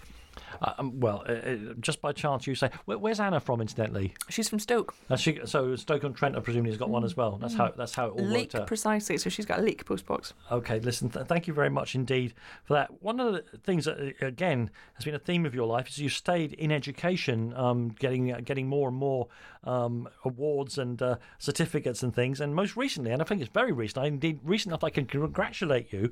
And last month you got your PhD. You've become Dr. Katherine Grainger. Now, remind people what this PhD is in. It's specifically in the whole life tariffs, the idea of, of locking people away for life, meaning life, and meaning it with no hope of review. So it's the very extreme end of murder. It's really quite a, a sort of. Is that why people shorthand it as, as homicide? Um, I generally call it homicide because when I talk about doing a PhD in murder, then people start doing Taggart impressions. There's been a murder. I, I hear it in your voice. I, I resisted because you know it, it's not it's not it's not it's not the same kind of a, a tone or anything, is it? Um, oh, I do the Glasgow twang every now and Yeah, again, yeah, so yeah. it does exist there. So uh, homicide's just a little bit easier. Um, what, what- can you make any use of this as you go forward in your life, or was it an academic exercise? I did it mainly because, um, you know, I, I- there's no way I could become a lawyer or uh, practice while I'm training full time and competing full time just because the hours. So I'd always want to do something though alongside, and that so the PhD worked because it's a very flexible degree. Now, if I want to then go into it, yes, I can make use of it, and I could go into, you know, I could continue in academia. I could, you know, people sort of saying you could do lecturing and talks and that. You can go into the the Ministry of Justice side of things. There's a lot of things I could do with it specifically, or I could go into law itself, um, or I could do nothing. And the great thing is, I I did it for its own reasons. I didn't do it necessarily with a view to anything. So if I use it, great. If I never use it, I'm okay with that too. Um, I guess I, I, didn't, I didn't know where we were going with this, but I now know where I'm going with it. Um, something happens every now and then in this country. Um, something particularly grotesque happens, and people are, for, are, forever shouting about bringing back the death penalty. Um, I dare say you probably wouldn't agree with that. But what about the idea of keeping people in a prison for the rest of their natural life? Where, where, do you think there are some crimes that are so heinous that that's, that is the acceptable and right thing to do? Well, that's exactly what I was studying for my for my PhD, and I interviewed some of the, the top people in the country, top people in criminal justice, um, who all had very different impressions, incredibly well, you know, educated, very thoughtful people. Um, there was definitely a feeling that for some, especially judges who had been in that area, then there are a number of people, very small, who should have that. Um, whereas there's a lot of people saying, you know, we can sentence for up to 30, 40, 50 years. And in a way, there's not a real legal need to say you will never get out and you should never be reviewed. And certainly, I mean, Europe's now ruled that we should have a review. And it does make sense to fall on either with, with the whole rest of Europe, but also in within our legal system. We do have this, this sort of idea of rehabilitation, at least as an option. And, and I don't see there any harm in reviewing it. It can be, you know, in many, many years' time, you know, 40 years is a pretty long sentence for anyone. There are some very comforting cases in America where the, the individual states, where they, when they get 874 years in prison, I must say I do find that for some of the people who are put up in front of the courts. For me personally, it's quite a comforting thought that they, they get 800 years in I prison. I just think comforting maybe a little bit nuts, you know, really 877 years. Someone recently go over over a thousand. Who knows where medical science is going? Who knows? And these are not good people, Katherine. Yeah, you don't want these thousand-year-olds getting out, do you? Don't know what they might havoc they might cause. Uh, uh, in the in the year since the the Olympic Games, um, quite apart from becoming a, a doctor, you've also um, written the book I hold in my hands here. Um, the good people at Deutsch have uh, put it out. It's called Dreams Do Come True. Although your name is much bigger on the cover um, than that, Katherine Grainger. Uh, uh well, clearly it's it's a book about yourself and your life, much of which we've been hearing about in the last two hours. The difference is it hasn't been ghosted at all, and it, it's very rare. And if you're telling me you wrote every word of it. It's a very rare thing to do. What what made you decide you were going to write your own book? Um, I was completely naive in this world of publishing and world of writing books, where I assumed naive as it sounds now, mm. if you write an autobiography, then you write an autobiography. So when I was, to, you know, I agreed to write an autobiography, I was then stunned when someone said, "Do you want a ghostwriter?" And I said, "Well, then it's a biography. That doesn't make sense." And they said, "No, no, no, dear. No, that's very no, literal dear. interpretation of the world, I'm afraid, Katherine. Yeah. Well, I, you know, I just that's how I saw it. So mm. I said, "Look, you know," and then I thought, well, maybe if that's the done thing, maybe I need to think about that. But then. I mean, part of it's a pride thing. You know, I've I've done a lot of writing in my life. I feel I should be able to write a book. It doesn't mean it'll be a great book because it is my first book I've ever tried to write, but I want to do it. Um, I also I want I like a challenge, as I've said, so that was mm-hmm. a good mm-hmm. reason. But there was a massive thing that is a very personal thing to do, and and rather than just my story, it's a story about a lot of other people as well. And I felt a really strong duty to them that if I'm writing their story as well for them, and you know it's something they haven't chosen to do, and I'm sort of writing all these people into it who are part of my journey then they need to be represented as honestly as possible as I can do and as fairly as possible as I can do. And I'm the only person that really can give that true voice to it. So, yes, it might mean it's not as slick and, and as great as, you know, authors who have published loads of books, but it's it's my book and, it, and I stand by it. Fun to write or difficult to write? Or both? Both, probably. Um, some bits were fun. Some bits I really looked forward. You know, I really enjoyed going back. It's you know, it's going back through old memories. You know, I sat, I genuinely sat at my computer. I had a, a, beautiful about ten days. I went up to Loch Lomond, where near where I used to live, up in Glasgow. Um, there's this place called Cameron House Hotel, and it's right on the banks of, of Loch Lomond, and it's a golf course. It's very beautiful. It's very relaxing. I sort of had my mini writer's retreat there. I sat with my laptop and. I think I don't know how to do this, but here we go. Just, you know, start with a year and you went. And then some years I Jenny sat smiling at the laptop as I did it, like, oh, oh, that, oh, I'd forgot that. Oh, it's so lovely. And it almost, the, the process caused more memories to come. I've got a good memory Do you anyway. keep diaries? I kept some diary, So I, I literally drove up to, to Loch Lomond with the, this like box full of books, and you know some of them are awful. Some are, you know, when I was very young, went to the cinema. You know, kind of that really useful diary. Um, other ones from the other ones I'd forgotten. Sounds like Twitter now. oh, God, yeah. Sitting in my car. Um, other ones were, were a little bit more profound and things I'd forgotten. But I also genuinely had days when I was writing and I was in tears while I was writing it. And and it, not the obvious stuff, not sort of, oh, I'm going back through Beijing and how awful that was, but other things about people who, uh, you know, and, you know, people who have passed away in my life or things have happened or moments that are actually I'd forgotten were just really quite emotional. And, and so, you know, I, I did this weird, I mean, you're sitting on your own. It's very solitary job in some ways. And Writing yet, is the, the most solitary thing. it's yeah. very solitary, and yet I never really felt I never felt lonely because I was suddenly with all these characters. That was great, but it meant you could go through you know these highs and lows weirdly just sitting on your own. It was very odd, but I, I did enjoy the process. Well, uh, it, it, it's actually a very good book to read, and I enjoyed reading it in preparation for this show, which takes us. We'll talk a little bit in a while about what you might be going to do um, with with uh, with your rowing. Um, what about the fact that it's such an intense sport and such an amount of training. You said from the moment you start the sport, you're in training. Um, do you think you've sacrificed a lot? Um, you, for instance, I, I think I'm right in saying you're single. I am yeah. single. I am. Um, uh, do you think you've sacrificed a lot uh, from that kind of personal angle for, for what you've done for rowing? Um, I talk about it a little bit in the book because a lot of people say, "Oh, what's the biggest sacrifice you've made?" And oh, these sacrifices, and I genuinely think they're choices. I have this real thing. They're not. They're not sacrifices in the way that you know some people sacrifice a lot in their lives. You know, I've chosen to do this. I've got wonderful things because of it. I've learned about myself. I've made amazing friends. I have had relationships. None of them have been very successful over the years. You know, Yeah, they're you, don't have, you don't have to be a rower for that to be the case. Trust me. yeah, exactly. I might have been single regardless. So you know, I I don't feel oh you know all these sacrifices I've given up. I just feel I I I do. I'm I love my life. I'm proud of it. I'm happy. I just yeah, I just feel very lucky. Katherine, you, you've you've got a decision you've got to make now because um, you've done a great deal in the sport of rowing. Uh, I'm, I'm going to be cruel here. Of course, Steve Redgrave is living proof that it, you've also reached an age where you can make a decision about whether you want to carry on with this or not. Have you decided yet what you're going to do? I've honestly not, genuinely, genuinely not decided. What what, what what what sort of things are you allowing to sway you back and forth? Ah, I get swayed the whole time. It's been it's been a year. I really thought by now I'd know for sure. I mean, you've obviously still been training, but perhaps not as big. Have you or have you? Oh well, I wouldn't say uh, I wouldn't call it training. I've been trying Right. to keep fit, which Yeah, is very okay. different from training for Yeah, us. okay. Um, just to keep the options open. But you know, I, I just, I the wonderful thing is since the Olympics, I've never had time away from my sport for about fifteen years. So the last year, I've taken the year out, and every Mm-hmm. single day I've done something different. And you know, with our training, it's very predictable, very disciplined. Um, I know exactly what I'm doing Mm-hmm. all the time, and I don't know why.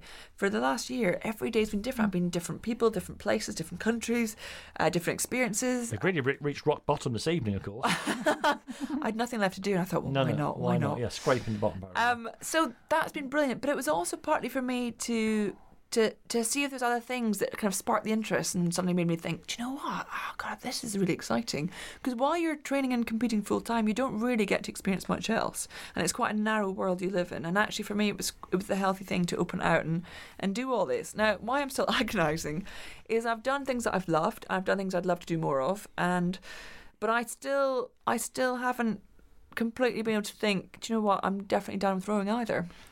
Um, the last person I interviewed for this series, uh, Gary Player, was 78. So we were talking at this stage about looking back at, at a long and fruitful life. You, of course, have still got the vast majority of your life um, ahead of you. Um, let's assume, uh, well, with or without the rowing, what are the other things you'd like to, for, for that to happen in that life? What do you hope for yourself in, in the future, Katherine, insofar as you've thought about it? Um, I- I would love to. I would still have an interest in law. I'd like to do something still in law. I don't think I'd necessarily want to do it full time, but I'd want to keep the interest in there. Um, I've done bits and pieces of media, which I've really enjoyed. I'd like to do that um, some more. I do a lot with kind of young people and getting people involved in sport, and I think sport will always be so close to my heart. I still want to be involved in sport on some level. Um, I I actually would like to write again. I, I'd, what I'd love to do is not write about me, and to write about. I've I always thought one day I might write, but I always thought it might be fiction. Okay. So I wouldn't mind giving that a go. Back to the hotel point. in Loch Lomond for you then. What, away for the next 10 years. Uh, I'd love to do more travelling. Um, there's places I'd still like to go and, and experience rather than just go for rowing courses. Um, I would, I would, you know, of course I want to be in a happy relationship. You know, I, I haven't ruled out family as, as well, and that's obviously a massive different step. Um, but I always grew up thinking that would be that would be what I'd have. Mhm. Um, it's not something you can force, clearly. Um, But so so yeah, I mean, I need about ten lives apparently. You've been listening to an archive edition of Talk Sports My Sporting Life with Danny Kelly. Thanks for listening, and make sure you subscribe on Apple Podcasts, Acast, and Spotify for more top Talk Sport content. Want flexibility? Take yoga. Want flexibility with your health insurance? Check out United Healthcare Insurance Plans. Underwritten by Golden Rule Insurance Company, they offer flexible, budget friendly medical, dental, and vision coverage that may be right for you. More at uh1.com. Mom deserves the best, and there's no better place to shop for Mother's Day than Whole Foods Market. They're your destination for unbeatable savings, from premium gifts to show-stopping flowers and irresistible desserts. Start by saving 33% with Prime on all body care and candles. Then get a 15-stem bunch of tulips for just $9.99 each with Prime. Round out Mom's menu with festive rosé, irresistible berry chantilly cake, and more special treats. Come celebrate Mother's Day at Whole Foods Market.